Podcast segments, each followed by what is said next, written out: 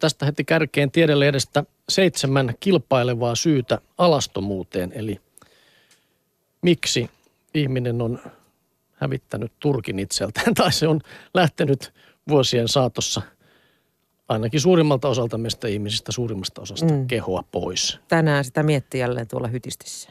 No niin.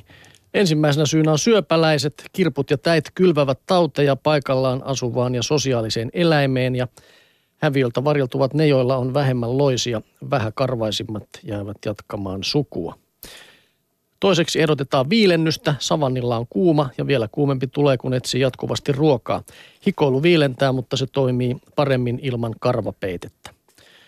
Sitten on tämä kolmas, eli vaatetus. Kun ihminen keksi suojautua kylmältä vaatteilla, ei turkkia enää tarvittu. Tämä minua vähän ihmetyttää, että jos sillä kerta oli se turkki, niin miksi sillä oli tarve keksiä vaatteet suojautuakseen siltä? Niin. Mutta Oli tuossa tuo maantieteellinenkin seikka, mikä mua hiukan hämmästytti. Eli me pohjoisen ihmiset, jossa, jotka sitä turkkia tarvittaisiin, niin ollaan tämmöisiä melko harvakarvaisia, kun tuolla etelän maissa sitten on näkee Niin. melkoisia karvapeitteitä. Mutta että sitten ihminen on luopunut siitä omasta turkistaan jo ennen kuin se on lähtenyt sitten pottuuntunut johonkin ja lähtenyt tänne pohjoiseen. niin, ilmeisesti. Näin on siinäkin. Mutta miksei sitten ole kehittynyt taas? Niin, uutta Näin on. turkista. Sitten on seksi neljäntenä syynä. Paljaampi iho miellytti läheisessä kosketuksessa. Tämä mm-hmm. tiivisti sosiaalisia suhteita ja edisti vähäkarvaisten menestystä. Sitten on kaksijalkaisuus ja äiti-lapsisuhde. Kun esi-ihminen nousi kahdelle jalalle, lapsi ei pystynyt enää roikkumaan äidissä.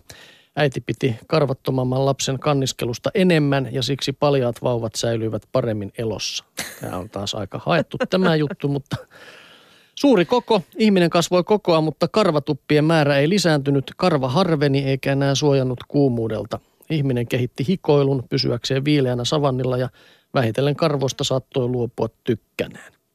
Ja sitten on vielä vesielämä. Apina ihminen eli miljoonia vuosia puoliksi vedessä ja sopeutui tilanteeseen heittämällä turkkinsa niin kuin mursu. Ja nämä ovat siis kilpailevia syitä, että nämä ei ole voi itse sitten olla niistä mitä miltä onkin. Niin, mitä näistä voi valita todist- todistettu sillä tavalla. Niin, peiliin katsomalla, että mikä tässä olisi niin toteutunut. kyllä vaan. Joo, mennään sitten tuota Tähdet ja avaruuslehden myötä Marsiin. Nimittäin Marsissa kuulemma satoi muinoin lunta, Jaha. mikä on sekin tietysti hyvin kiinnostava tieto. Veden uurtamat laaksot ovat selviä todisteita naapuriplaneettamme Marsin märästä historiasta. Ei ole silti ollut varmaa, onko vesi satanut taivaalta vai pulpunnut maanalaisista lähteistä. Heinäkuun lopulla Geophysical Research Letters-lehdessä julkaistiin yhdysvaltalaistutkijoiden uudet tulokset aiheesta.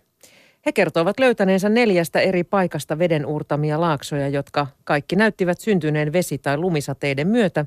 Alueet sijaitsevat vuorten tai kraatterien rinteillä.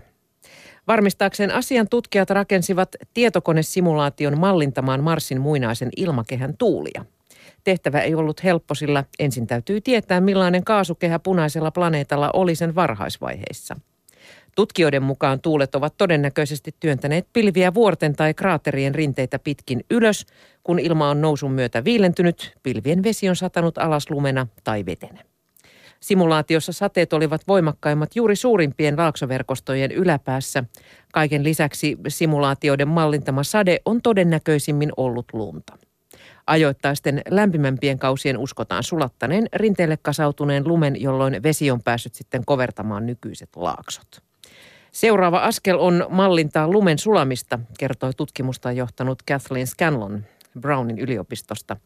Kysymys kuuluu, kuinka nopeasti jättiläismäinen lumikinos sulaa, tarvitaanko sadetta, onko mahdollista saada riittävästi vettä laaksojen kovertamiseen pelkästään lumen sulamisesta. Mitäs?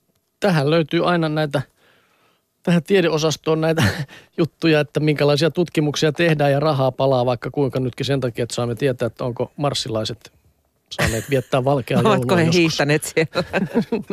No Niin, on no. sillä varmaan joku merkitys tulevaisuuden maa, Marsin vallotuksen kannalta. Aivan taas. taatusti juu, milla- minkälaisia hiihtohissirinteitä sinne sitten rakennellaan.